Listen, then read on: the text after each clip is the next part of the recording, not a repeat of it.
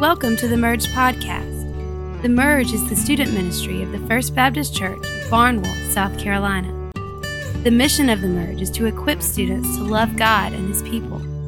Here is student pastor Ryan Holtzclaw. All right. So, last couple of weeks, we've been doing a series called Vintage Jesus. And we started out in the first week talking about Jesus being the only God. We moved last week to looking at the question about Jesus and his humanity. Was Jesus as human? Was Jesus as human, much human as he was God? And we kind of talked about that and the importance of why it's important for us to understand that Jesus was as much human as he was God. Well, tonight's question deals with the prophecies about Jesus. And the question is how did the people know that Jesus was coming? How did the people know that Jesus was coming to the earth? And it's a very simple answer. Are you ready? They read the Old Testament. Good night, everybody. See you next week. All right, I'm just kidding. Um, seriously, though, there are over 322 prophecies about Jesus in the Old Testament. And so we're going to start with prophecy number one, and we'll work our way through all 322 of them. That's one reason we got started a little, little early tonight. All right? So here we go. Prophecy number one. Okay, I'm just kidding. um, there's so many prophecies about Jesus, all right? And and it's kind of like this the chance or the opportunity for one person to feel all of those, fulfill all of those prophecies, all of those uh, predictions about him, is, is about as much as taking um, a, a, a bunch of silver coins, okay, taking silver coins, 10 to the 17th power, enough of silver coins, taking those coins and placing them all over the state of Texas, all right? You mark one, you mark one of those coins, and you place them all over the state of Texas. The 10th to the 17th power is enough coins to cover in the entire state of Texas. All right? And and then and then you take a blind man and you say, "Go find that special coin." And that blind man walks all over the state of Texas and he finds that special coin.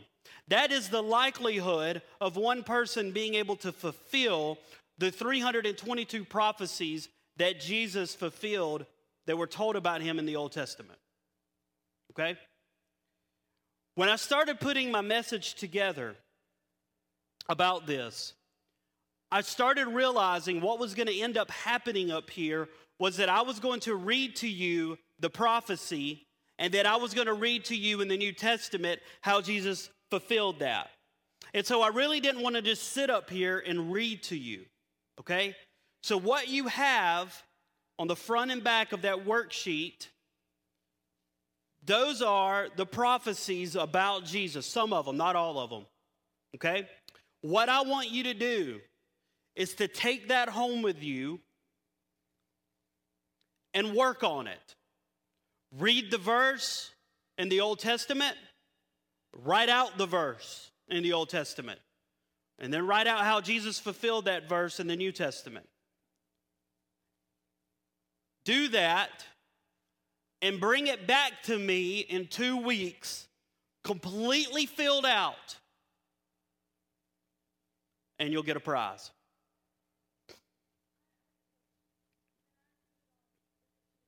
Yes, you can put it on a different sheet of paper. Who said they didn't have one? All right, so y'all didn't have them in your chairs? All right, after the service is over, there's some up here on the front, and these chairs up here. Um, get them from right there, okay? Bring them back in two weeks, and you will get a prize. But go through those prophecies. That answers the question how did people know that Jesus was coming? Okay? Like I said, I didn't want to stand up here and just read to you tonight because it's almost spring break, and the very last thing that any of you want is somebody to sit up here and just read to you what you can go and read for yourself. The question is, will you go read it? Okay? Will you go read it? All right. We're going to do something a little different tonight. And on not next week, because next week spring break, I'm on vacation. Won't be here. So we're not having the mix next Wednesday night. Two weeks from tonight, we will have the mix again, and we'll pick up on the fourth question. Okay? We'll pick up starting with the fourth question. So tonight, I want you to please turn with me to Luke chapter 9. Luke chapter 9.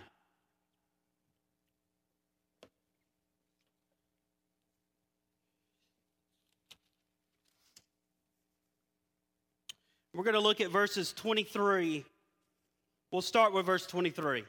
Luke 9, verse 23. Then he, Jesus, said to them all, If anyone wants to come with me, he must deny himself, take up his cross daily, and follow me. For whoever wants to save his life will lose it, but whoever loses his life because of me will save it. Guys, we are entering into Easter weekend. We are entering into a time of year where we celebrate not the death of Jesus, but we celebrate the resurrection of Jesus. Jesus being brought back to life, rising up out of the grave, fulfilling all the prophecies about him. That was the last one, that he would be taken up by God and that because of that, he would have saved us all. And so we get the image here when Jesus is talking about in Luke 9 23, he starts talking about taking up your cross. Okay? Now, let me set this up for you a little bit. Here's what happened Jesus and his boys, Jesus and his disciples, right, are walking through the streets of Jerusalem. Okay? And as they're walking through the streets of Jerusalem, they, they will see along the edge of the streets and along the tops of the walls of the city of Jerusalem, there's crosses everywhere, probably somewhere between 12 to 1500 crosses just lined up everywhere. And, and at one point in time on those crosses, dead people hung there. They hung there for days and days. Sometimes on a, a crucifixion, it could take somebody up to two weeks to actually die. So Jesus is taking his boys and they're walking through the city of Jerusalem and they're looking at these crosses. And as these disciples, his boys, as, as they are looking at those crosses, here's what they're, this is what's going through their mind. They're remembering back to a story that they all know very well. There was this group of men called the Zealots. And when you're zealous about something, that means you're really passionate, you're really excited okay?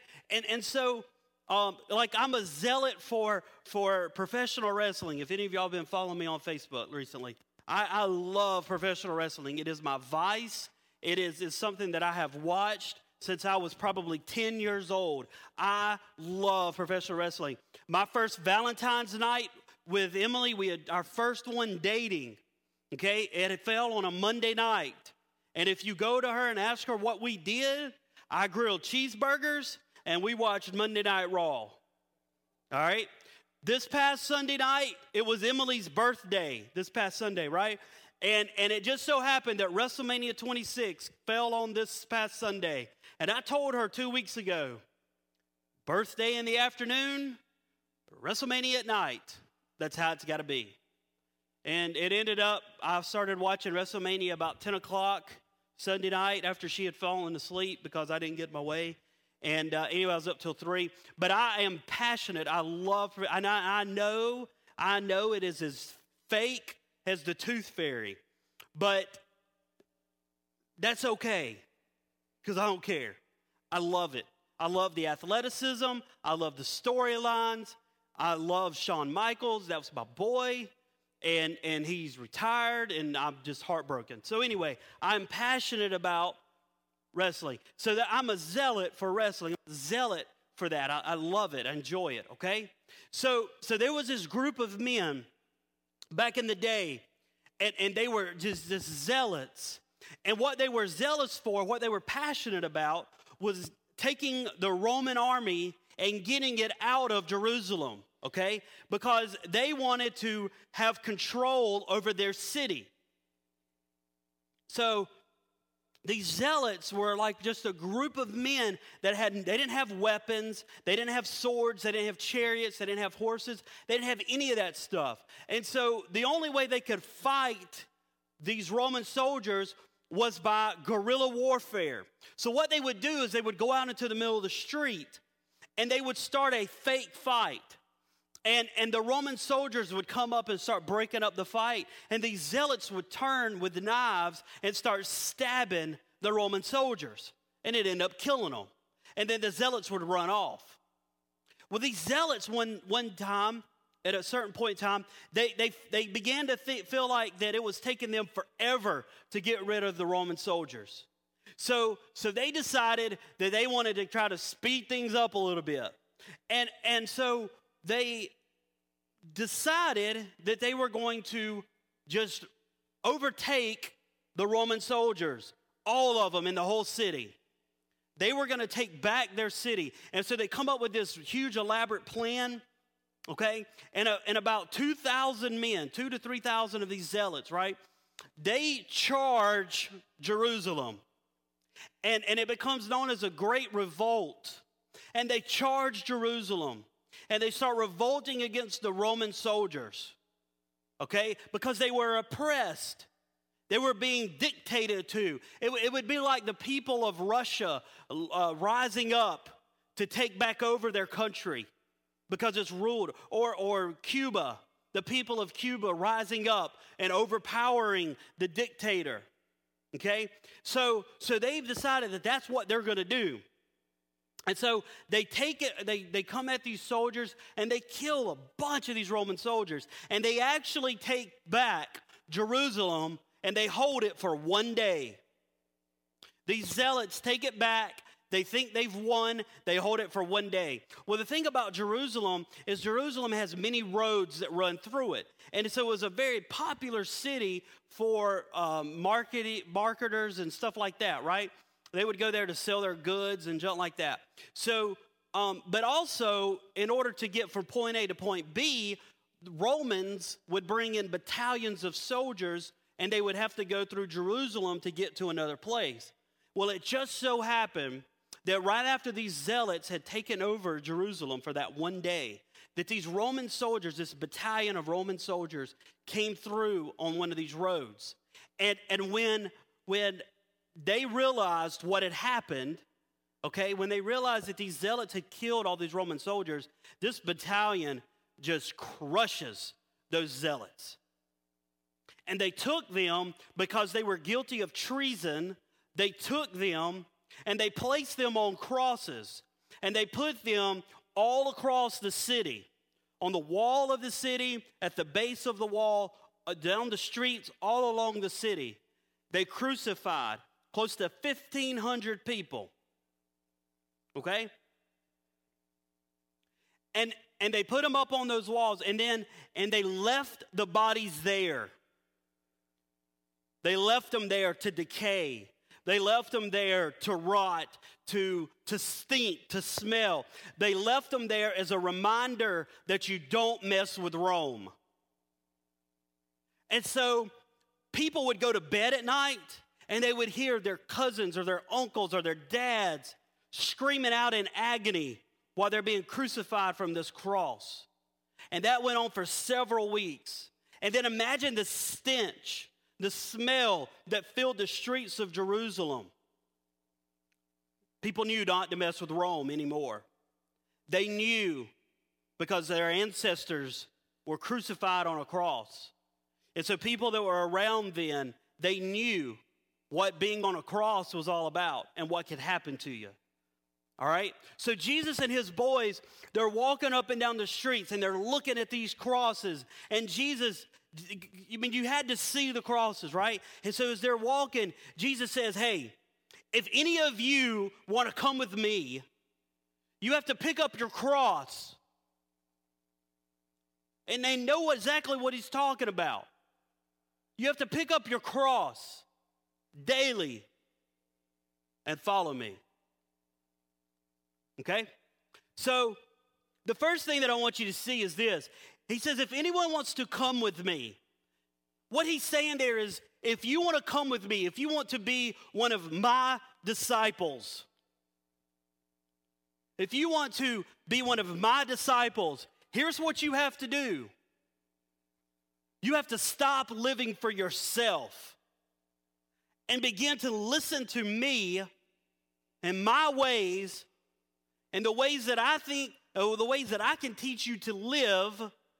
Do what I say, and you will be one of my disciples. Guys, there's a huge difference in somebody who is a follower of Christ and somebody who is a disciple of Christ. Because if you are just a follower, then you're really not doing much. You're just following. But if you are a disciple, think about the disciples that Jesus had 12 guys, probably ranging from the age of 15 to 18 years old. They left the family business and now they're living on a daily basis, running with the Son of God. They've given up their life, they've given up their wants, their desires to go and learn from the Son of God. They're different. They're not like everybody else. They surrendered their lives to Him. They don't play games. They didn't play games with Him. They didn't pretend like in front of Him that they were going to follow Him and love Him. And then as soon as He turned His back, talk bad about Him. Now, eventually, reality is, eventually, yes, Peter did that. Peter denied Christ. But in this moment, in this time, they were fully Jesus's. And even when Peter denied him, he still belonged to Jesus. He still loved him. He still respected him. Because as soon as they realized that Jesus was alive, Peter was the first one out that door.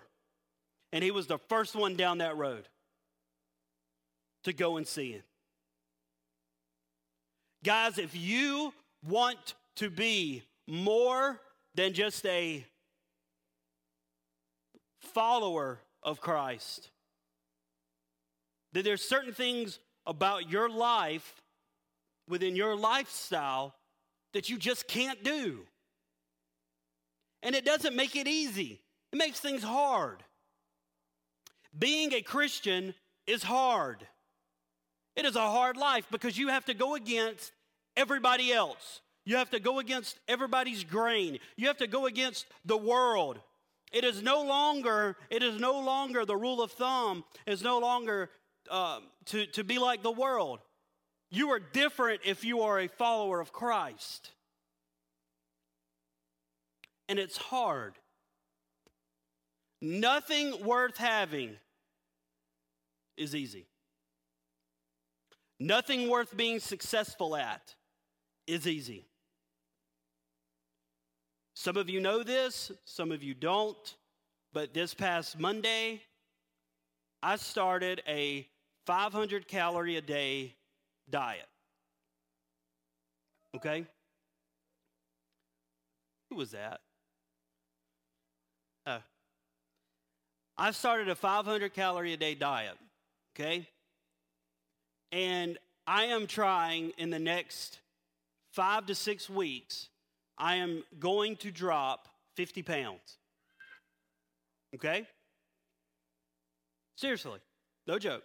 In the next five to six weeks, I will drop 50 pounds. I am going back to the what I weighed when I was in high school. I weighed 180 pounds my senior year of high school, and I'm going back there. And that tells you how much I weigh right now. I weigh 230 pounds. And I don't like it. Okay? I don't like it. I haven't liked the way I've looked. I haven't liked myself. My esteem has been pretty low, honestly, in the last year and a half. I just have not liked the way I look. And I've complained about it and complained about it and complained about it, but I would still go out there and feed my face with a half a pizza, or I would eat two or three cheeseburgers and drink four or five Cokes, okay? I've been known to take a whole pound of M&Ms, the bag of M&Ms, a whole pound bag of them, and eat them in one night and drink a two-liter Pepsi. Okay? So I've, I made this decision with Emily. I'm on a very strict doctor planned diet. Now, don't y'all go and think that you can just drop to 500 calories a day and you'll be all right. You can't do that. I'm on a doctor planned diet. Okay? I want to make that very clear. But it is so hard because I can't have any sugar other than my wife. I can't have any sugar. I can't have any carbohydrates. I can't have any fattening foods. I can't have any sodas. I can't have any dairy product whatsoever. I can't have any hamburger meat because it's got fat in it. So my day looks like this I get up in the morning, I eat two eggs. You've done it? Did you take the drops? Okay. Okay. Um, so I am I eat an egg or two in the morning. Mid morning, I'll eat an orange. For lunch, I will have a salad that will be lettuce with uh, maybe a little bit of baked chicken on it. Uh, not much because I can only have seven ounces of meat a day. Um, I can only have seven ounces of vegetables a day. Uh, and I can only have two fruits a day. Um, the dressing that I have to use on my salad is a red wine vinegar dressing. That's it. Um, it's not, yeah, it's not alcohol. It's just uh, red wine vinegar. But anyway, the, the point is this, guys. It's hard, okay? It's very difficult, uh, especially at night because I'm hungry. All right, I stayed up in my office tonight till about 5:45, almost six o'clock, because I knew that pizza was down here, and uh, and so I stayed up in my office to stay away from that pizza. Uh, I'm drinking two liters of water a day, so I'm sweating like crazy. But um, but anyway, but it's difficult, and it's going to be very difficult for me to do this. And I've got six weeks of it, uh, but I'm going to do it, and I'm going to do it because I understand what the end of it is. I understand the goal and I understand how much better I'm going to feel about myself. My brother did this diet and he lost, um, he went from two, what I say, 245 to 175. Okay? So, so I know, I understand, I see the end result of it. Guys, it's the same thing as when you're a Christian. It's hard. It's hard to, to be different than everybody else. It's hard to stay away from everybody else. It's hard to, um, to not do the things that they do. It's very difficult. But you have to stop thinking about the moment because in that moment you may be hungry for that stuff. But you've got to think about the end. What is the outcome going to be? Where am I going to end up at the end? And that needs to be true with every decision that you make.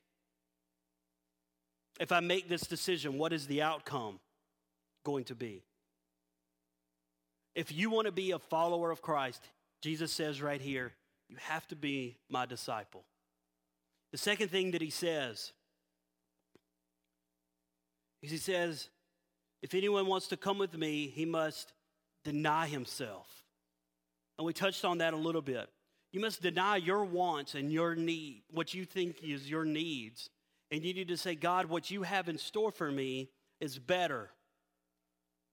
What you have for me at the end of all this is better than this momentary pleasure. I am a Reese cup nut. Okay? Saturday and Sunday, I knew that I was about to start this diet. Saturday and Sunday, I was able to eat whatever I wanted. And so Sunday morning, I came down here before church, and in 10 minutes, I ate six Reese cups and drank two Cokes. I'm a Reese cup nut. And now I can't touch them. I had an 18 pack.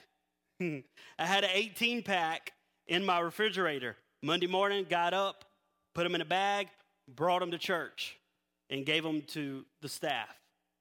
Because I can't eat that stuff anymore right now. And you do, right in front of me.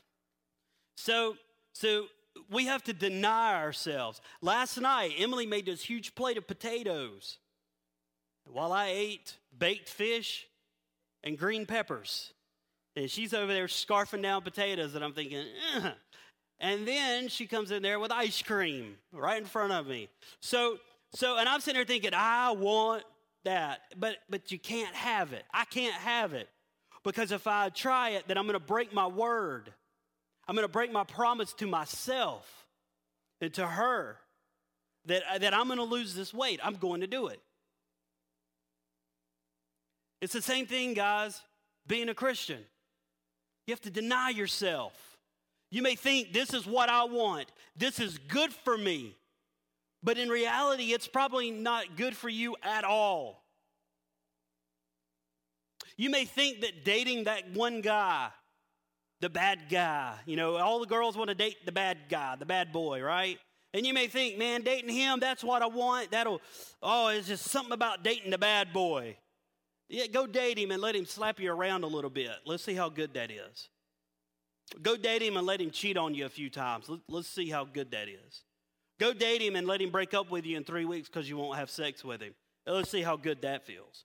Or go date him, have sex with him, then he'll break up with you so he can move on to somebody else. Um, that'll make your self esteem very high. Being a follower of Christ, being a disciple of Christ, you have to deny yourself. Hey, you can watch TV and you can look on television and you can see all these people and they're drinking it up and, and they're doing this stuff, and you may think, man, that's fun. What they're not showing you is what happens afterwards. They're not showing you waking up in your own pool of vomit. Hey, I told y'all last week about me drinking and stuff. And and and let me tell you, you know what got me to quit drinking? It was two things, three things. Number one, it was God. Number two, uh, one night I had to carry a buddy of mine. I wasn't drinking at all. He was. I had to carry a buddy of mine, dead weight on my back, up four flights of stairs because he was drunk.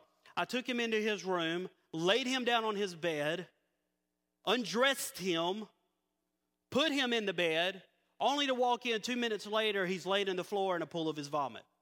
He could have choked on his own vomit had somebody not been there. We picked him up, we duct taped him to the sink so that he couldn't move. And he vomited in the sink all night. And when I left that next morning, I thought, that is the most ridiculous night I've ever spent in my life. Duct taping one of my friends to a sink so he won't die in his own vomit. This third thing that got me to quit drinking was this girl named Katie, but that's a different story.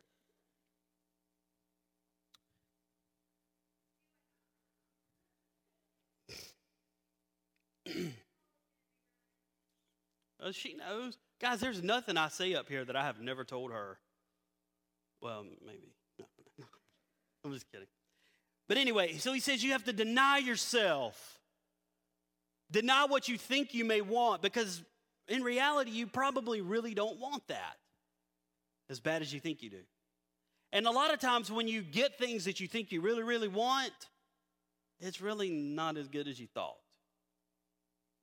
And so you set it aside and you move on to the next thing. Jesus says you have to deny yourself. The third thing he says is you have to take up your cross. The third thing he says is take up his cross daily. And so Jesus and his boys are walking. And he says, Take up your cross. And they immediately are going to look at these crosses that are in the street and they're going to realize what he's talking about. He's saying, You're going to suffer. You're going to suffer. Because being a Christian and following Christ, it means sometimes there's going to be some suffering. Why? Because God wants to take you and He wants to make you as great as you possibly can be. And the ways that He does that is by taking you through different situations in order to make you a stronger person at the end of it. It's called being refined by the fire. You ever seen a blacksmith video where a blacksmith is making a sword, like on those Marine Corps commercials? And you got the dude, and he's standing there, and he's hitting the sword and hitting it and hitting it, and he's making it, and he's making it, and he's making it, and he doesn't stop until it's perfect sword. That's what God's trying to do with you. And so to take up your cross daily, it means that, hey, there may be times that you'll have to suffer. There may be things that you'll go through in your life that at the end of it, it, uh, during it, it will be difficult, it will be hard, but at the end of it, you will be all the better for it because then you can come along beside somebody else and help them with it. And, and, guys, I know that you right now, a lot of you probably are going through or have been through some tough times in your life. And if you are a follower of Christ, my advice to you is this hang in there. Because when you get to the end, you'll realize how much worth it it was. Perfect example of that. Okay? Perfect example of that would be I don't know. Something tough you've been through. Something hard. Where you have to really just sit back and rely on God. Uh, back February the 20th, I got a note in the mail that Emily and I were having to leave the house that we had been living in in Blackville since we moved here in September. And um, there was no reason on the note, there was nothing listed, just you got to be out of the house by April the 20th. And I was like, what the crap? So I called the lady and I said, what the crap? And I was actually very nice. I was like, Miss, Miss such and such, I don't understand this. What's going on? And, um, and she said, Well, even though I live two hours away, I don't like your dog. I was like, You don't like my 70 pound lab who has done absolutely nothing to you, to your house, and you want him to leave, us to leave. And she said, Yes. Long and short of it is this Emily and I um, had to start looking for a property, rental property here in Barnwell. We would find a place, we would like it, we would go to sign the lease on it, and something would happen. We had one that we really liked, somebody bought it, and, and it was just this whole process of things where we were just struggling and we were scared because April the 20th was getting closer and closer and and we we just didn't have anything and I don't know if you have parents or whatever that have tried to find rental property here in Barnwell but it is very difficult because if you are not careful, you'll end up moving into a house, living with Mickey Mouse and the Disney characters and Tommy Roach and his buddies, okay? And so I wasn't going to live in a mouse infested or roach infested house. It was tough. But in the end, it worked out because we have a very nice place that we're moving into starting this Saturday. You can be at my house in Blackville at noon. I've got some bedroom furniture I need help moving, and I'm not kidding um, boxes, stuff like that. Not kidding. Uh, we'll give you directions. But, um, but we're moving over here to Wanamaker. It was tough. But because of it, because of it, yeah, I'll be living right down the road from Tootin over here. And so uh, uh, if y'all ever go to Tootin's house for wild parties or something, if you ever want to come and check out his mom because she's very beautiful, and if you want to come check out our mom, his mom, come hang out at my house. You can just sit there and watch. Ain't that right, dude? See, we can talk to um, hot grandma here. Hey, have y'all heard the story, by the way, of Carly? Oh, all right, I won't. All right, so anyway, so the thing is this, guys. Um, it, it, can be difficult being being a follower of Christ because he he'll take you through he'll, he'll allow you to go through certain situations in life but only to make you stronger in the end and in the end of this situation with me and Emily I look back on it now and I can see how my faith has gotten stronger in God because I know for sure He's always going to take care of me. And that's what He wants you to do. He wants you to rely on Him for everything. And the last part of this verse, Jesus says, You take up that cross daily. Hey, it's not a once a week deal. Following him, being a disciple of Christ, it's not a once a week deal. It's not a once a month deal. It's not a when I'm at church thing. It is a every single day thing. Following Christ is an every single day thing. It's something that happens from the time you get up to the time you go to bed. And he says, he says you can't do this sporadically or else it won't mean anything. And so the challenge for you guys tonight is this. Are you a follower or are you a disciple of the one that went to a cross and died for your sins, was raised from the grave three days later? I know you've heard it a million times. And the more you hear it, the more you think, oh, not that again. But the reality is this it happened, he suffered. And I think as close as a picture as we can ever get to that is through the Passion movie. And I would tell you, go watch it if you've never seen it. Make sure your parents know you're going to watch it. Go watch it. It'll change how you view things. I promise. Stop being a follower and start being a disciple. Quit making excuses. Stop living for the moment. Look at people around you that are going through all kind of bull because they've made bad decisions. Look at them. Not right now. Some of y'all are turning and looking and like, yeah.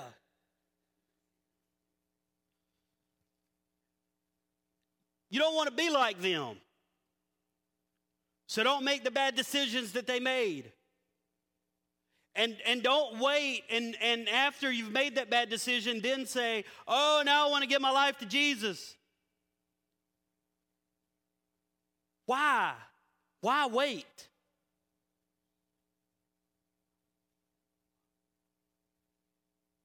Why wait? Let's pray. Heavenly Father, we praise you for this day. We praise you for what's coming. Lord, Sunday's coming. And God, every bad thing that could have happened to your son, Jesus Christ, Jesus Christ, everything that happened to you that was so bad on Friday, God, we realize as believers in you that the whole time Friday was happening, that Sunday was coming. And God, Sunday came and you raised up out of that grave and you defeated death. You won the war so that we can make a decision, so that we can make a decision to either live with you for eternity or live against you. So that God, that day you come back,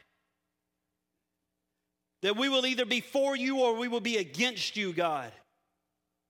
And my prayer tonight is that everybody in this room, when they look upon the face of God, when they look upon the face of the judge, when they look upon the face of Christ Jesus, that God, they will be recognized by Him.